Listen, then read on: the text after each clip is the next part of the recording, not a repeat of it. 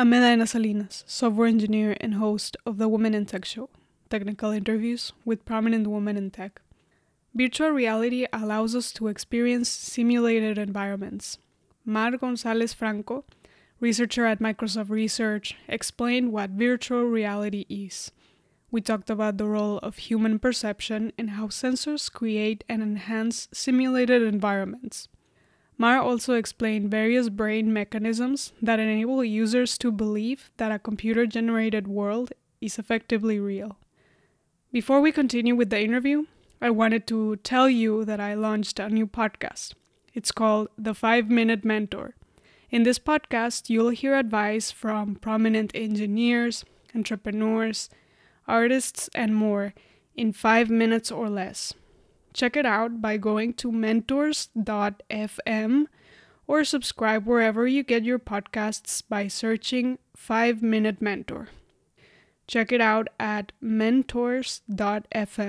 Thank you.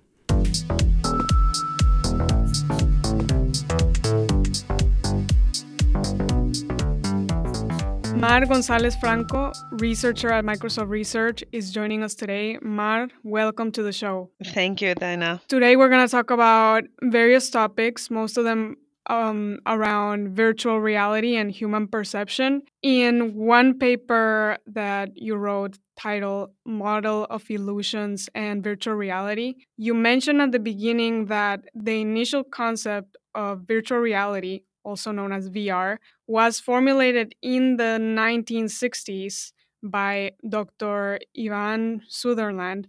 Can you explain what the initial concept of VR was?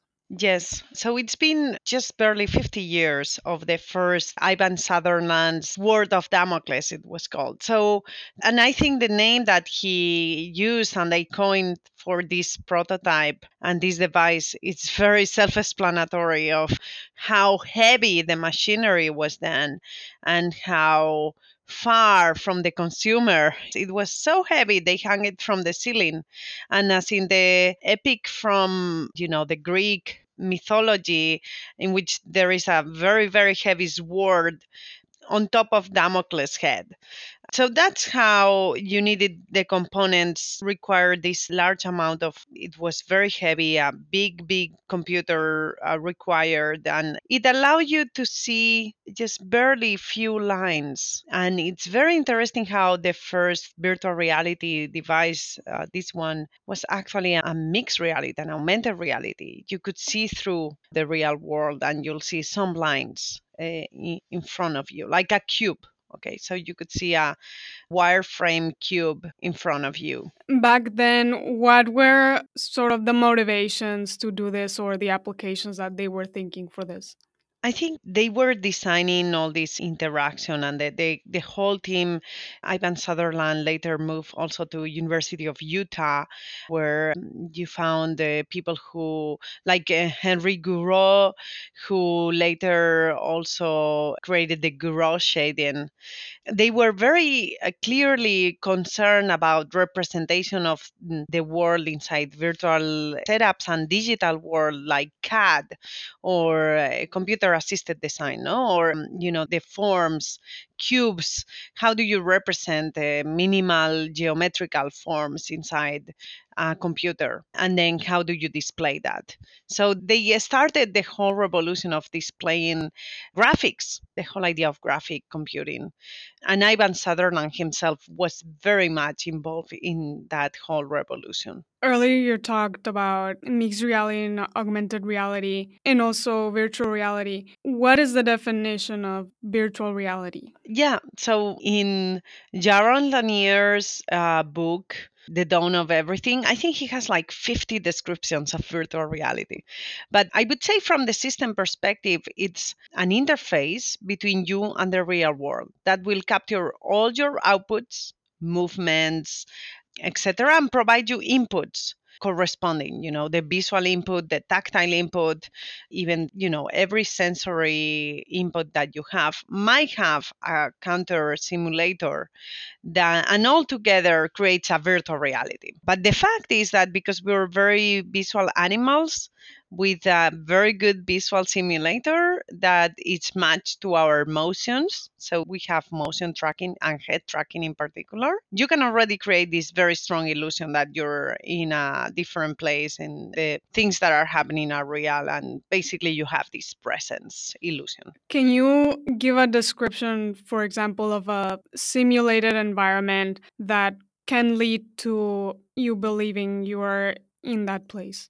Yes, this very nice simulation that was presented in SIGGRAPH some years ago already. So the technology was not even what it is now, but it mind blow everyone. They had a pit, sort of like a cliff in front of you. So you were entering into this room and there was a hole in the room and people were asked to cross to the other end of the room and nobody crossed through the hole and the hole was literally virtual. The real scenario didn't have a hole.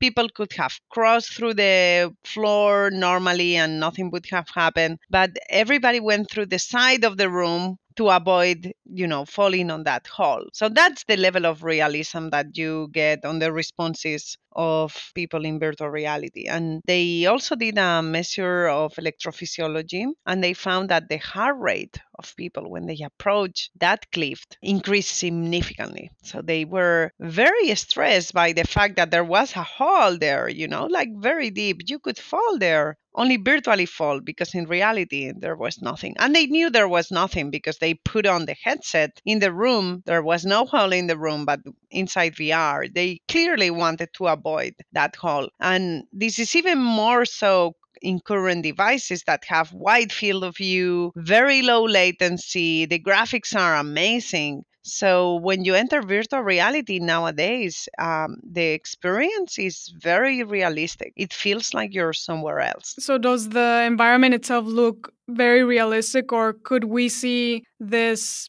behavior if they're in an environment that looks like a cartoon or something more like a you know non-realistic video game graphics would we also be able to think we are there Yes, uh, this is partially the interesting thing is that because things are plausible, you know, they behave more or less how you would expect them, like their physics engine, or, you know, there is something about it that makes it very real and you feel like you're there. It doesn't really matter if it's cartoonish.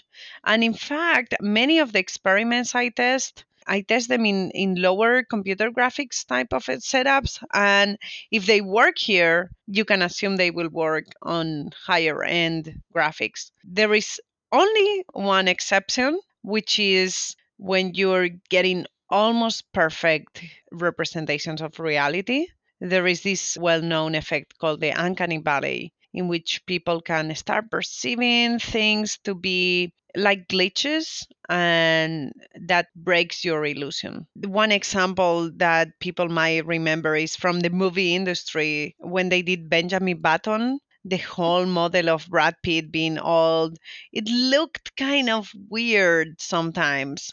And people were like, oh, it's, yeah, yikes, no? Or that effect, it's the uncanny valley it's a very, very good representation, but something is off. And that Benjamin Button is so well done that for most of the movie, you don't have that type of experience. But at some point, you might get into that uh, effect. And you study particularly the intersection between VR and human perception. Can you give some context of what human perception consists of? Yeah, so it's very interesting because many people who study human perception come from pure neuroscience and they do things like examples of the rubber hand illusion in which you will provide with a brush you'll touch on the skin of the person and at the same time they're going to see you're touching something else and you're providing this type of illusions that the touch is happening in a certain way that your body has changed.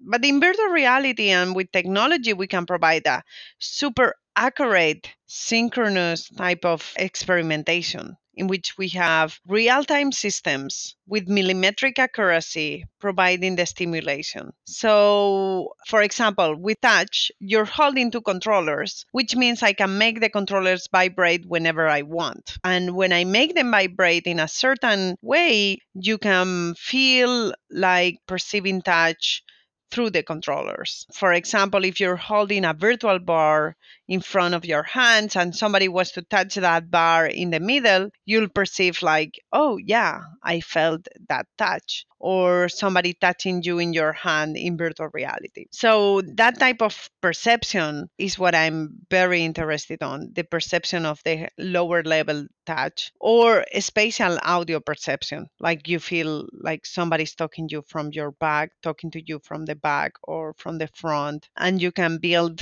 head related transfers form factors that will allow you to spatialize audio around your head depending on when you're looking at.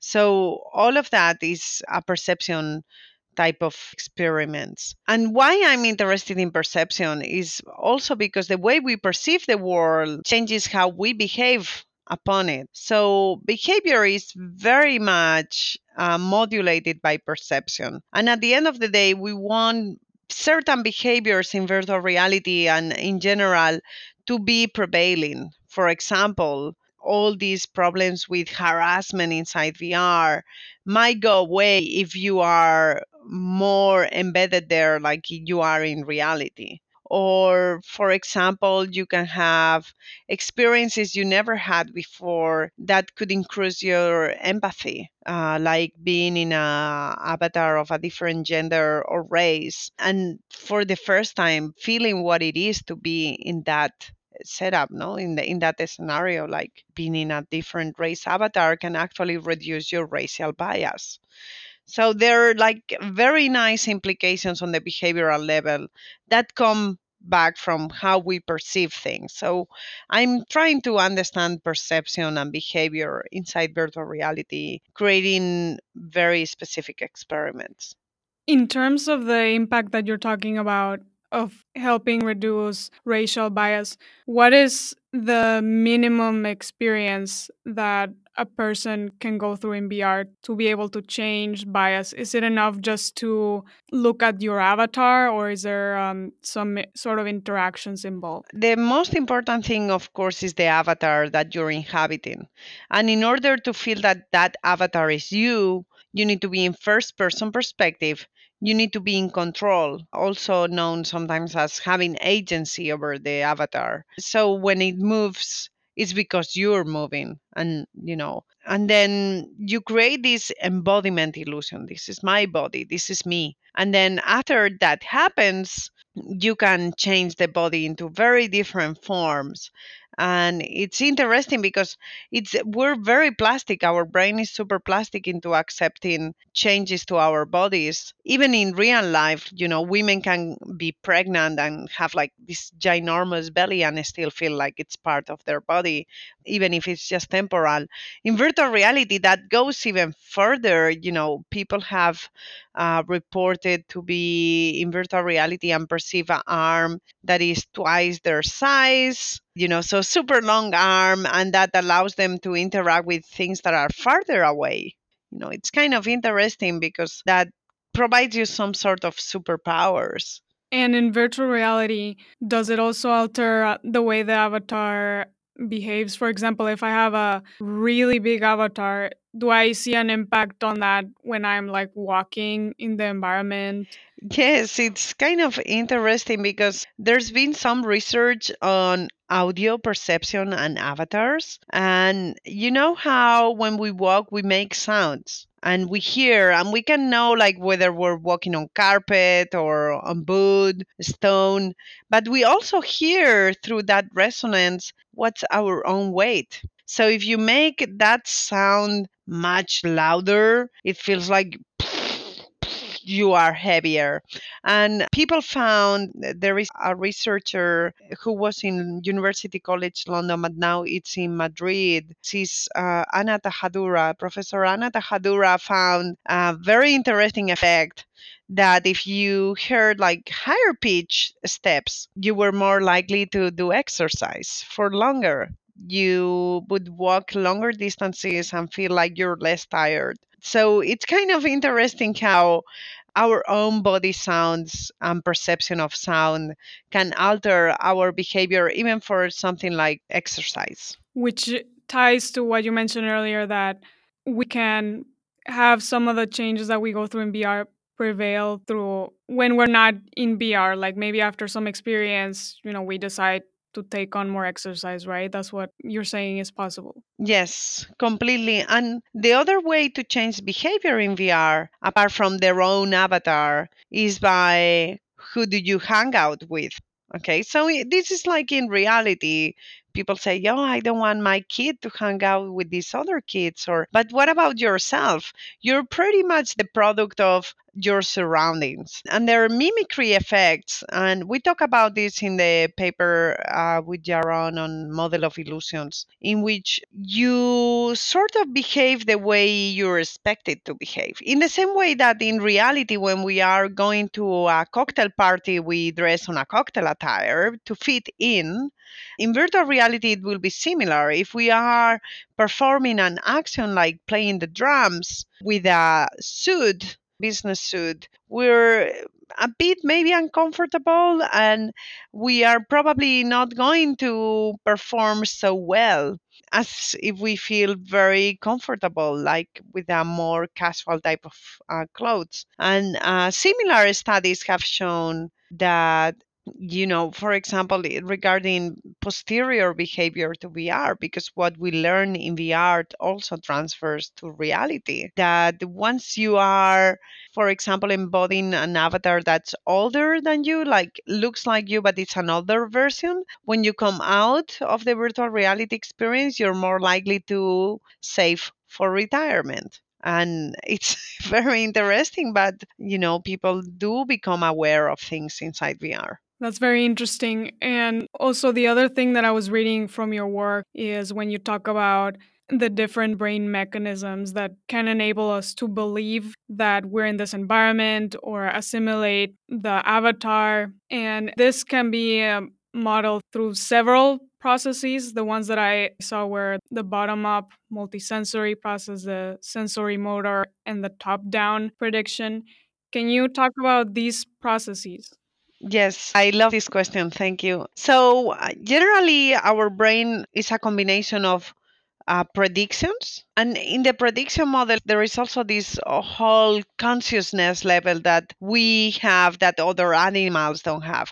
So, on the bottom up type of events, there are things like I touch this, I perceive the touch, I interpret the touch, and then I act upon it. And then all the top down, which are the very interesting ones and the ones that create all these pathologies that we see, like uh, schizophrenia or so on, generally they have some component of top down errors. But perfectly healthy people can also have a top down type of error. And the example is how many times you thought that your mobile phone was vibrating and it wasn't. Okay, that's an illusion that you had in which your top down system made a prediction that the phone was vibrating, but then when you check, it wasn't. Okay, so in a person who's schizophrenic, they don't know anymore because there is a problem on their system, maybe from the actual input of the signals from the real world or from the prediction mechanism. They are not able to say which one of the two is to rely on, whether it's the sensory input that says that the phone didn't vibrate or whether it's the prediction, top down prediction that said the phone vibrated. And other self suggested type of example of top down manipulation is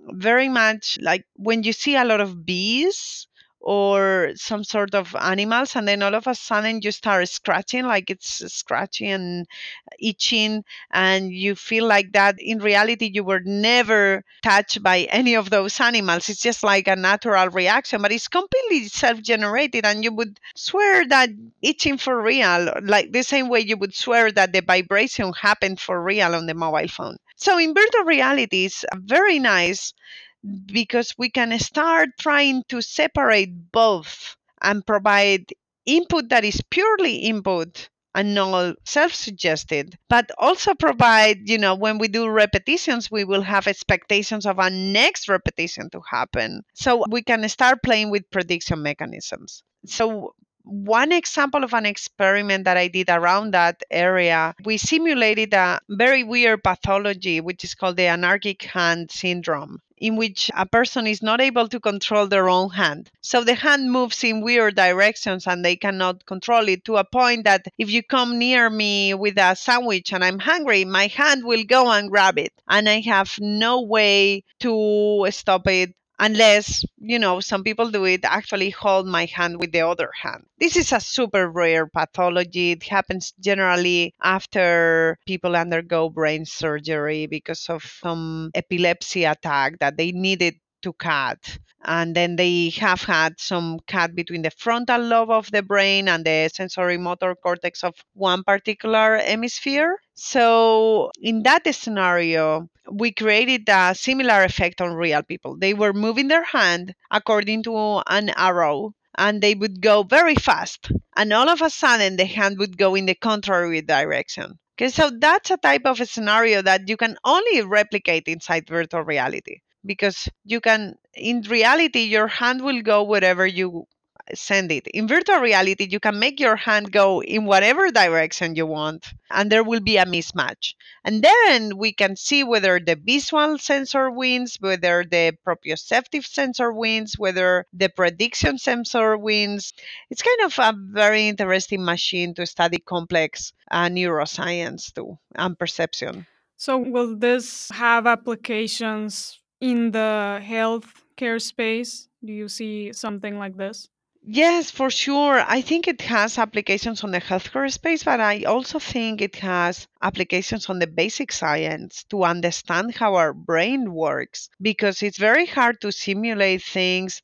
And if we only have pathologies, that we cannot test on real people, like non pathology people. I mean, it's hard to drive actual theories of why things are happening. You know, if we can simulate effects on the normal population, it will actually help us understand what's happening, how the brain works, and fix some of the other pathologies. So, of course, there is like a therapy application for it. But there is also kind of an interesting area there that beyond the applications for medical purposes, the learnings you have will help you develop better interaction techniques for the consumers, which seems obvious that you need a theory of how motor interactions happen in real world in order to recreate them in the virtual world especially when in the virtual world you can do things that you cannot do in reality. Exactly. One more thing that i wanted to talk with you about is if there are some ethical challenges currently in the VR space that are, you know, being discussed or explored that you know of? Yeah, I think one of the challenges of uh, VR on the ethical part is what happens when half of the population have AR, VR, and the other half doesn't. So I am seeing this enriched type of world and you are not. And for example, we built a tool recently with Dan McDuff, who is, uh, you know, my office mate here. He developed a technique in which you can take out of the video stream the RGB channels and use a combination of them to calculate the heart rate of the person who's looking at a camera. So when you're wearing something like a HoloLens or any other type of device that is capturing the environment, uh, you could actually know what the heart rate of the person in front of you is. But if that person doesn't have a HoloLens or another type of mixed reality device on top of them, they will not have that augmentation. And in the same way that currently people who don't have a mobile phone cannot access to the same society that people who have a smart mobile phone can access, like, you know, hailing for an Uber. I think there is a challenge here on what happens when some part of the population will have access to this technology that will uh, augment their lives and some other part of the population don't have access to that. Um, I think it's not a new problem. We this is a problem that happens with every technological advantage. I imagine the guy who invented the fire had a greater advantage compared to the guy next door who didn't know how to start a fire in their cave. But eventually, you know, everybody this was common knowledge and everybody could start fires. And I think there is like a need for us reaching every corner in the world with this type of technology so there are no more inequalities created and that's kind of an ethical and or societal challenge that we have that you know VR, AR as a technology that allows you to do spatial computing should also reach Africa as soon as it reaches the rest of the world. And I actually I'm optimistic about this compared to other technologies. This is something that runs on battery, so you don't need to have uh, electricity the whole day around, and it's a wearable. It's relatively compact, and you know the mass production of it could significantly lower cost of production too. So it becomes something more like you know people have mobile phones in Africa very largely now is probably the single piece of equipment or electronics they have as soon as they can. So I can imagine how, you know, VR, AR could be similarly adopted, especially because you can render a mobile phone inside a VR headset. So it could be your mobile phone plus it could be also your computer. It could be everything in there. It's like the Lord of the Ring, one ring to win them all, no? Yes, definitely. Well, Mar, thank you for taking the time to come on the show. It's been a pleasure with you about VR. Thank you. Thank you, Dana.